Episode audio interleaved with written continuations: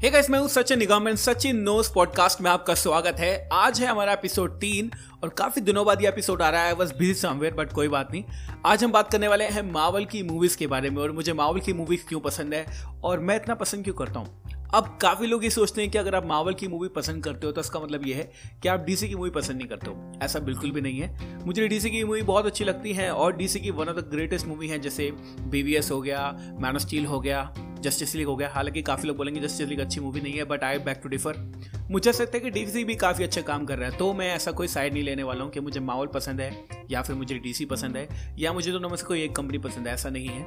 जितना मैं माहौल का फ़ैन हूँ, उससे से थोड़ा सा कम ही मैं डीसी का फ़ैन हूँ। मतलब अगर आप मान के चले कि माहौल का फ़ैन मैं नाइन्टी परसेंट हूँ तो मैं लगभग एटी फाइव परसेंट डीसी का फ़ैन भी हूँ। और अब डीसी के सुपर हीरोज की बात करें तो कुछ ऐसे सुपर हीरोज हैं उनके पास में, जैसे सुपरमैन फ्लैश बैटमैन जो कि मेरे वन ऑफ़ द फेवरेट है। लेकिन आज की इस ऑडियो पॉडकास्ट के अंदर हम बात करने वाले सिर्फ़ सिर्फ़ मावल के अंदर। अब वो क्या चीज़ है जो कि मावल को इतना ग्रेट बनाती है? ये सवाल मुझसे काफ़ी लोग पूछते हैं। फ़र्स्ट ऑफ़ ऑल मुझे ऐसा लगता है कि मावल को ग्रेट बनाने वाली जो चीज़ें हैं, वो दो तीन चीज़ें ऐसी हैं जो मावल को बाकी कंपनी से डिफर करती हैं। वो ये है कि मावल अपने कस्टमर्स की सुनता है, यानी लोगों की सुनता है, यानी हम लोगों की जो मूवी गोर्स उनकी सुनता है। माहौल के अंदर एक ऐसा बंदा बैठा हुआ है जो कि ये बात जानता है कि लोगों को कब, किस वक्त, कैसे और किस तरह की मूवी देनी है। उसका नाम है केविन फाइगी और आई एम श्योर अगर आप मावल फ़ैन हो तो आप केविन फाइगी को तो आराम से जानते होंगे। He is head honcho Marvel और उन्हीं की वजह से सारा का सारा जो सिनेमैटिक यूनिवर्स है, आज की डेट में शेप में है जिसमें होना चाहिए था। काफ़ी लोग ये कहते हैं कि डीसी भी तो मूवी बनाती है, लेकिन उनका सिनेमैटिक यूनिवर्स ऐसा क्यों नहीं है जैसा मावल का है? तो मैं आपको सिंपल सा एग्जांपल दूँगा। डीसी वाले के पास कोई भी ऐसा बंदा नहीं है जो कि हमारे यहाँ पे केविन फाइगर की बराबरी कर सके। सिंपल तो केविन फाइग एक ऐसा बंदा है जो कि जानता है कि ऑडियंस को कब क्या देना है और उनको पता होता है कि ऑडियंस को कब क्या चीज़ देने की ज़रूरत है, क्योंकि ऑब्वियसली एक फ़ैन ही सब कुछ समझ सकता है और केविन फाइगी एक बहुत ही बड़े माहौल फ़ैन है। मुझे ऐसा लगता है कि उनकी वजह से सारा का सारा जो सिनेमैटिक यूनिवर्स है वो चल रहा है और आगे भी चलता ही रहेगा। जब तक वो रहेंगे माहौल के अंदर, तब तक तो यही रहेगा। और अगर केविन फाइगी की बात करूँ तो केविन फाइगी एक वन ऑफ़ द रीज़न है जो कि लगभग 20 साल से माओ के साथ है।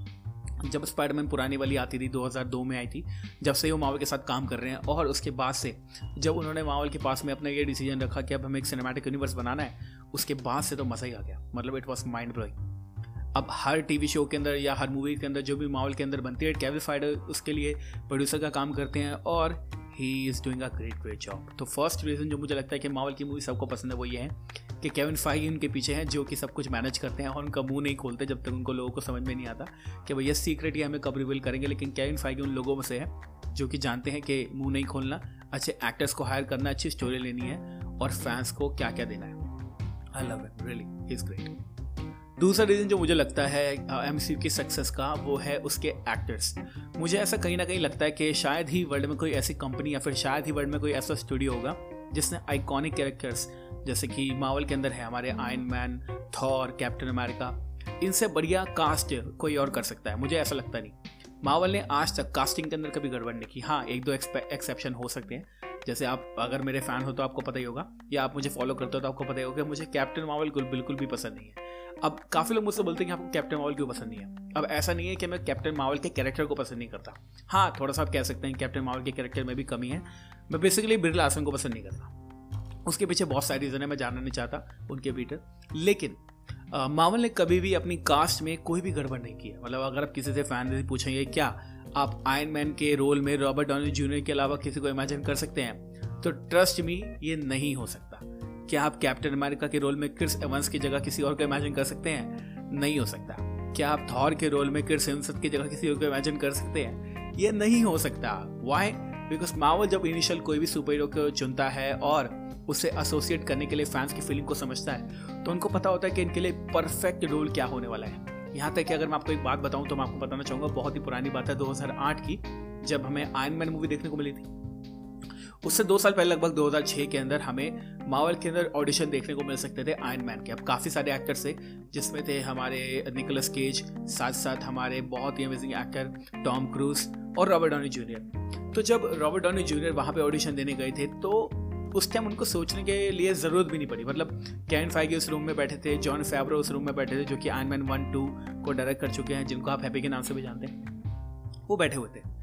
अब वो बैठे हुए थे, जैसे ही रॉबर्ट डॉनी जूनियर ने अपने, अपना इंट्रोडक्शन दिया और अपना टोनी स्टैक वाला लुक उनको दिखाया they immediately knew that it was our Tony Stark उनको सोचने की ज़रूरत भी नहीं पड़ी and rest is history same thing with Chris Evans Chris Evans जब क्रिस एवंस सॉरी जब कैप्टन अमेरिका के रोल करने वाले थे, तब उनको डर लग रहा था क्योंकि उन्होंने कभी भी इतना बड़ा रोल नहीं किया था उन्होंने इतनी बड़ी अपॉर्चुनिटी को कभी भी अपने डोर पर नहीं देखा था।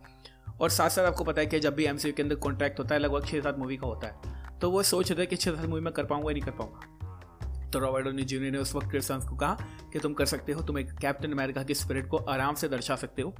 And he took the role and rest history तो सेकंड रीज़न जो मुझे लगता है मावल की सक्सेस का वो ये है कि वो जानते हैं कि किस तरह से एक्टर्स को चूज़ करना है। वो इंडिया के डायरेक्टर्स की तरह नहीं है जो कि टाइगर श्रॉफ या फिर वरुण धवन जैसे एक्टर्स को चुन लेंगे। नहीं। दे नो दैट उनकी एक्टिंग कुछ ऐसे होने वाली है कि जो लोगों के अंदर तक एक दिल को छू जाए तो इसलिए ही वो अमेजिंग एक्टर कास्ट करते हैं।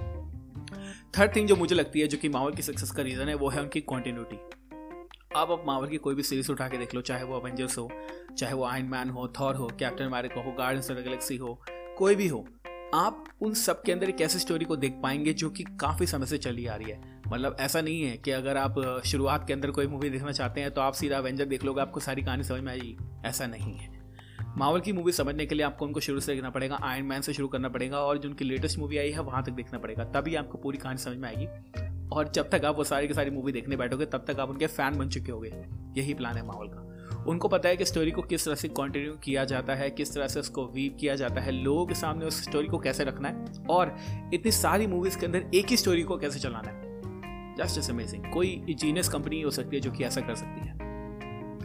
तो ये तीन रीज़न है जिसकी वजह से मुझे मावल बहुत ज़्यादा पसंद है और मावल की मूवीज़ हम सबको पसंद है। अब मैं अगेन बोलना चाहूँगा, मुझे ऐसा नहीं लगता कि डीसी से मैं कम प्यार करता हूँ, हालाँकि डीसी से भी मैं बहुत प्यार करता हूँ बट मावल कहीं ना कहीं इन तीनों चीज़ों के अंदर एज ले जाती है और डीसी से कहीं ना कहीं जीत जाती है। अब ऐसा तो बिल्कुल भी नहीं कि डीसी ने उनको कम्पीट करने की कोशिश नहीं किया। नहीं, ऐसा नहीं है। डीसी ने बार बार लगातार कोशिश की है माहौल को हराने की but till now they are not able to do it and I don't think so कि फ्यूचर में भी डीसी माहौल को जल्दी बीट कर पाई हो सकता है पाँच साल बाद कर दे बट अभी तो कोई चांस ही नहीं तो ये था गाइस हमारा थर्ड एपिसोड और मुझे मावल की मूवी क्यों पसंद है? आपको क्यों पसंद है? आप मुझे कमेंट सेक्शन में बता सकते हैं, अगर if there is comment section otherwise you can join me on Instagram और मेरे यूट्यूब चैनल को सब्सक्राइब करना ना भूलें। Just type my name Sachin Nigam और मेरा चैनल आपको दिख जाएगा। इंस्टाग्राम पे मुझे फॉलो कर सकते हैं ट्विटर पे मुझे फॉलो कर सकते हैं फेसबुक पे मुझे फॉलो कर सकते हैं for upcoming Marvel and DC updates Wanda Vision के ऊपर आज के डेट में बात चल रही है हमारे चैनल पे तो अगर आप ये ऑडियो पॉडकास्ट सुन रहे हैं और अभी तक मेरे चैनल को सब्सक्राइब नहीं किया है तो why are you listening even जाओ पहले सब्सक्राइब करो, क्योंकि वहीं पे होती हैं सारी की सारी बातें।